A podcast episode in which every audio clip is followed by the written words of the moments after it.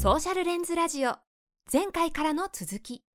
今回はパパにちょっとフォーカスを当ててお話をするっていうはい。ところですかね、じゃあお願いします。はい、であのー前回まではですね前回の最後にも少しお話をさせていただきましたけれども割と虫の目というか、うんうん。あの実際にやってみてどうだったっていうような話をちょっと中心にあのしてきたかなと思うんですけれども、えー今回からですねちょっと俯瞰して鳥の目になって、うんうん。その社会っていうのを眺めてみた時にどうなってるのかっていう話をちょっとしていきたいなというふうに思うんですけれども、とまずしょさっき話題に出てた男性育休ってやつですね。うんうん。これがこの子育てっていうものをやるってなった時にあの極めて重要なものだっていうのはもう先ほどの話で皆さん分かっていただけたかとはい。思ってるんですけれども、じゃあこの男性育休というのが今この国でどれぐらいの人が取っているのかという話うんうん。なんですけども、えー2020年実績で12.65%です。もう10人に1人とか。一人とか、まあ、これねあのに2019年の時に確かね7.45とかそれぐらいのパーセントだったんですね、うん。だから確かに僕ちょっと増えたなっていう感覚がありました。そうそう。すいません。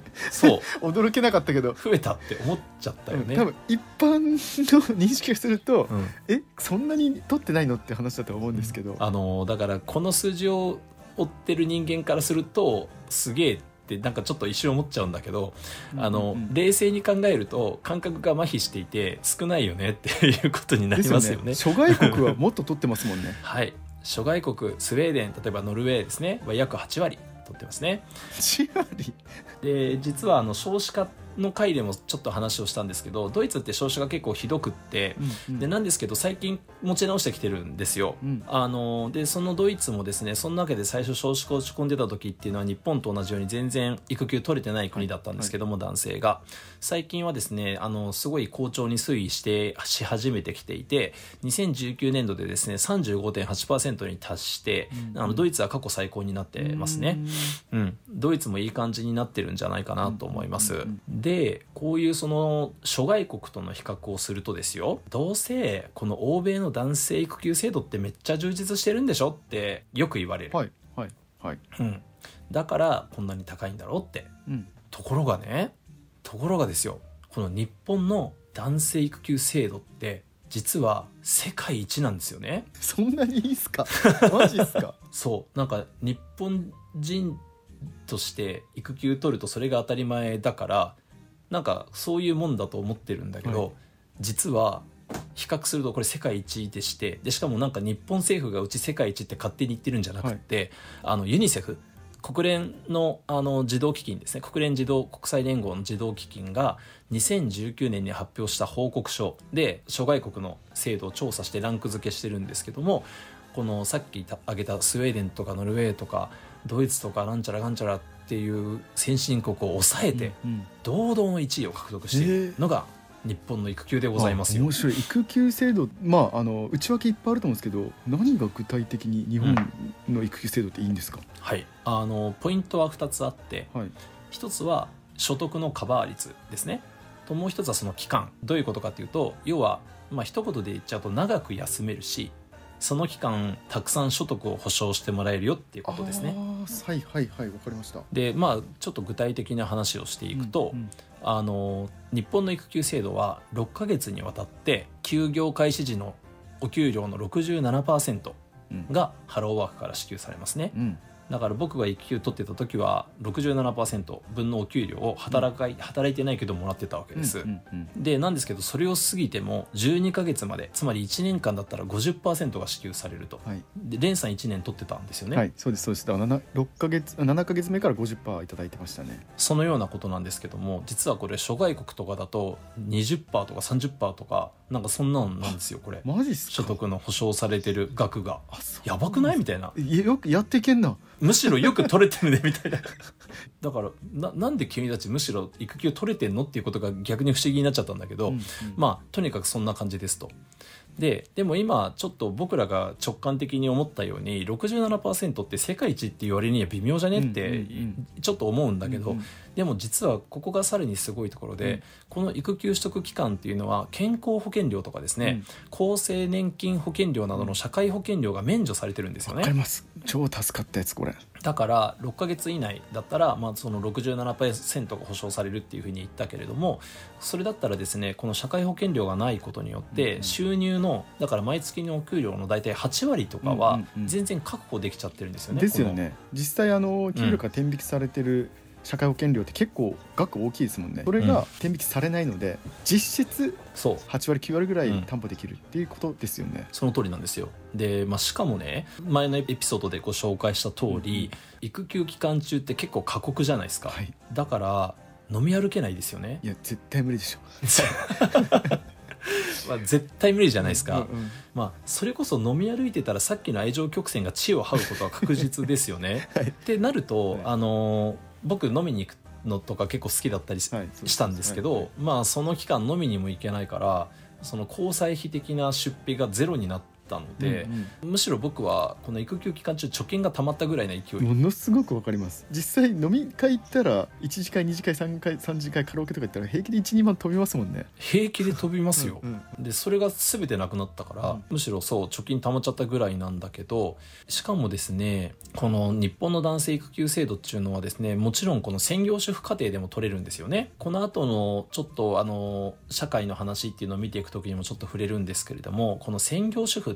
っていう家庭なのになぜ育休を取る必要があるのかっていう批判があるはいはい。だけれどもだけど冷静になって考えてもらいたいんですけどさっき言った三熟期とかって働いていようがいまいが来ますよね、だし働いている女性だって育休取れるからその育休取ってる期間で専業主婦だって働いてる女性だって変わんないわけじゃないですか。だからもうこれは声を大にして言いたいんですけど専業主婦家庭だから育休が必要ないなんてことはもう勘違いもいいところでこれはもう変わんないから絶対取んなきゃダメよってことは本当声を大にして言いたいですね。で日本の育休制度ならそれができるっていうこともちょっと重ねて、えー言っておきたいところでございますが、なのに12%しか取ってない。確かに。これこそ猫に小判ですよ。でもうさらにやばいことを重ねるとね、ただでさえ世界一の育休制度が、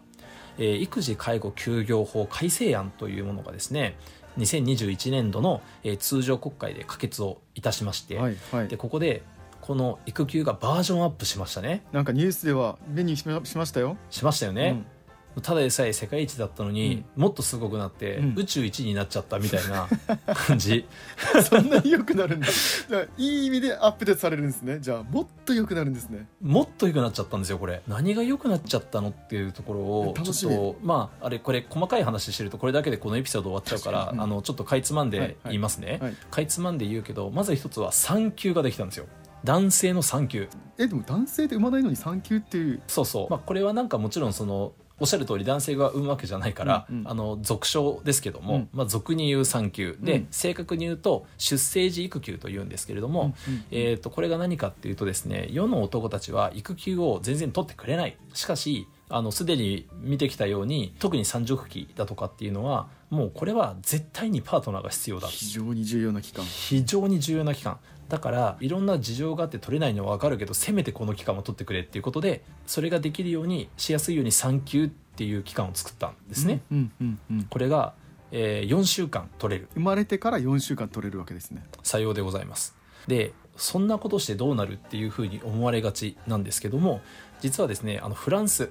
フランスって皆さんめっちゃこういうの進んでるイメージありますよね。あります育休とかなんかフランス人めっちゃ取ってそうみたいな感じだけど、実はフランスも育休っていう枠組みでは実はそんなに取得が進んでないんですよフランスって。なんだけどこの産休はみんな取ってる。ああもう生まれてすぐのこの期間2週間から4週間ぐらいは必ず取ってるわけですね、そうなんです、うんうん。あのもちろんこの育休の部分も今目下リアルタイムで改革中らしいので、うん。ちょっと状況変わってるかもしれないんですけども、あの私があの高崎純子さんって方が書かれたそのフランスの本育児に関する本を読んだところでは2週間の産休っていうのを7割のパパが取得しているんですね。この2週間だけどね。2週間だけど7割は取得していると。であの取得しない3割っていうのは時間に融通の利く自営業とかが中心で対象公務員とかに絞るとその取取得率は9割に達してるっていうことらしいですね。だからまあその育休ってなると何ヶ月とかを取らなきゃいけないかもしれないしなんかその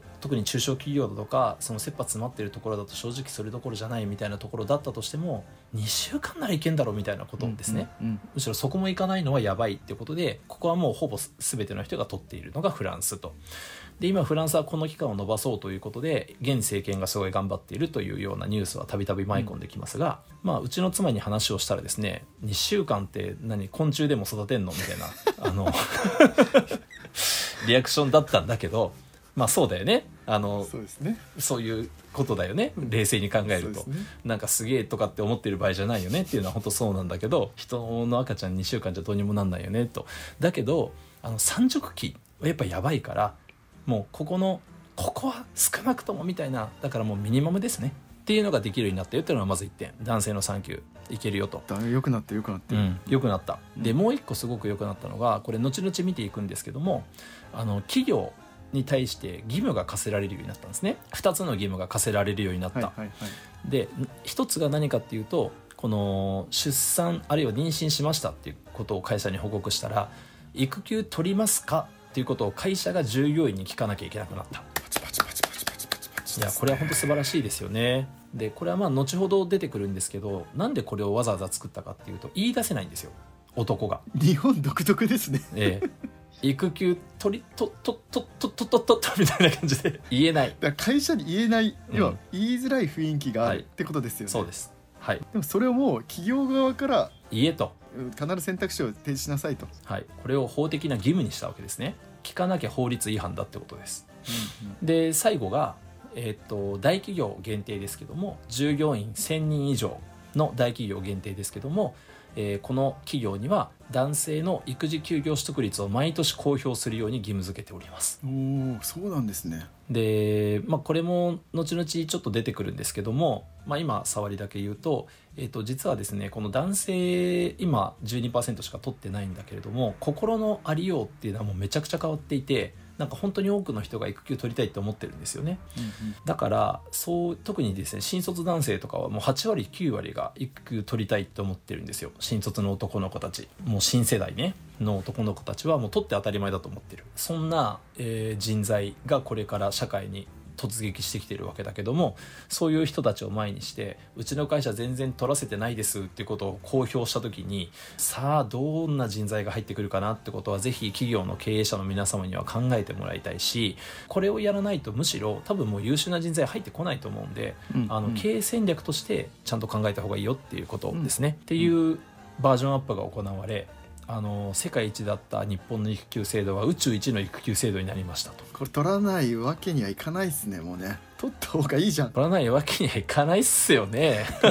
なんかあの誤解とかよくあるのが、ね、中小企業とかだと、まあ、2つの問題があってやっぱ1つは、うんいやお金をなんかこう休んでるに企業が出すんかいっていう、まあ、間違った誤解があるんですけどこれは、あの雇用保険から出てるものなので、はい、会社が負担するわけではないってことですよね。はい、で2つ目は、まあ、でも言うても1人いなくなったら誰かがこう補助しないといけないから、まあ、その人人員の配置とかはやっぱり、まあ、負担にはなるっていうところはあるかもしれないですけど、うん、さっき浩平さんが言ったように、中長期的に考えればやっぱあの若い世代の優秀な人が入ってくれる可能性があるのは間違いなく育休が取れる。うんあの職場だと思いますので、まあ、これをやるかやらないかはまあ本当に経営の判断になると思いますけど、うん、ぜひそこはひっくるめてなんか僕もお伝えしたいなと思ったところなんですよね。で実はですね今のところ補足が1個だけあって、はい、何かっていうとねまず蓮さんの言う通り育休って会社から出てるわけじゃなくて、うん、あの失業保険の積立金から出てるから、うんうん、あのそこは本当蓮さんのおっしゃる通り1円も会社は負担してないです、まずね。でもう一つその穴が開くからその期間っていう話があったけど、うんうん、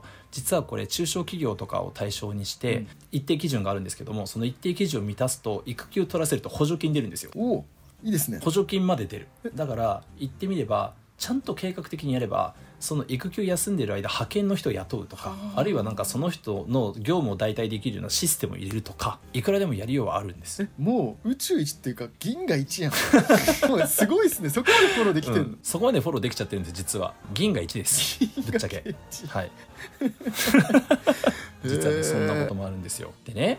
あの、まあ、問題はここからですよ。とはいえまあその原点に原点というか最初に立ち返ってこんな状態なのに取ってない僕たち先から取った方がいいっすよね。はははって言ってるけど、うん、まあ特にねさっき男性の心の家は変わってるって話しましたけどまあ分かってるわけじゃないですか、うん、世のお父さんたちは。そりゃ取りてえよって思ってる人も少なからずいらっしゃるわけですよ。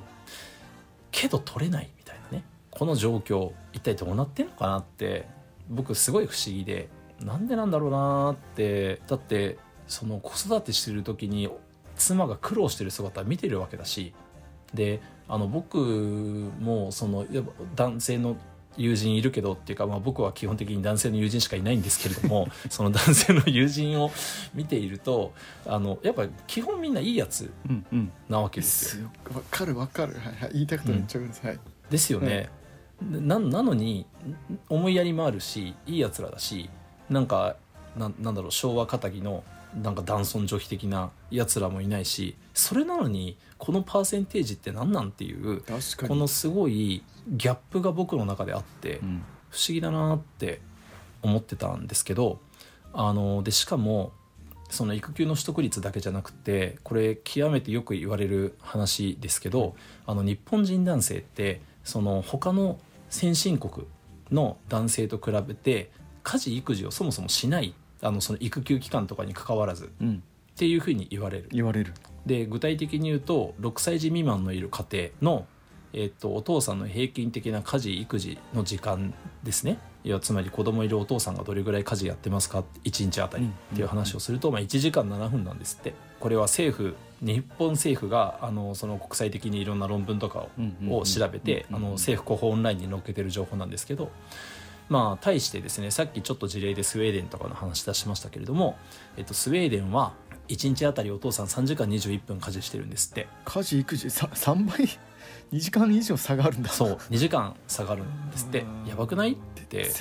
思うこれ。その総務省とかの調査によると子供のいる世帯の家事時間は妻が夫の2.8倍から3.6倍育児時間は2.1倍から2.7倍となっているそうです。あーもう全然お父さんやってないやん。全然やってないお父さん。世界に比べてもやってないし家庭内でもやってないやん。でこれ日本男児どうしたって思いません、なるなるなる、はい、でもだからちょっと繰り返しになるんだけどでもおかしいってでそんなに思いやりのないやつらじゃないし何が起こってるんだろうなと思って僕はこのデータをこうバーって調べに行ったんですけどもでここで一個思ったのがひょっとして家事育児とか育休とかもそうなんですけどしたくてもできないんじゃないのってちょっと思ったんですよね。ああそうなるほど。ああなるほどね。なんかひょっとしたらあの世のお母さんから怒られるかもしれないけどね。な何ふざけたこと言ってんだっつって。なくてもやるのが普通だろうとかって言われそうですけど。そうそう。はいはいまあなんだけどちょっと冷静にちょっとここはやっぱりこのソーシャルレンズラジオのいいところはデータとエビデンスで語ることだから、はいはいはい。ちょっとデータとエビデンスを見ていきましょうと。はい。で実はですねそのさっき日本人男性全然家事しないって話したんですけども実は同時に日本人男性というのは世界で一番先進国の中で世界で一番ぶっちぎりで長く働いているクラスターです。ああもうだそう長く働いてるんですね、はい。一方で。もう、はい。しかもぶっちぎりですよ。しかも。でこれがどれぐらいぶっちぎりかっていうとあのスウェーデン人男性と比べた時に2時間20分ぐらい差があるんですね。もうそれだ。さっきの家事育児の差の時間の差やんっていうれ。話じゃないですか。だから逆側から見たらそういうことなんですね。そうです、一方の視点から見ると父親は家事育児してないからダメな父親ってなるけど、うん、一方から見たらめちゃめちゃ働いてるそう。パパなんです、ね、めちゃくちゃ働いてる。しかもめちゃくちゃってさっきも言ったけど世界一働いてるパパなんですよ。これだけ広い世界にあってしかもぶっちぎりねで働いているのが日本のパパたちなんですと。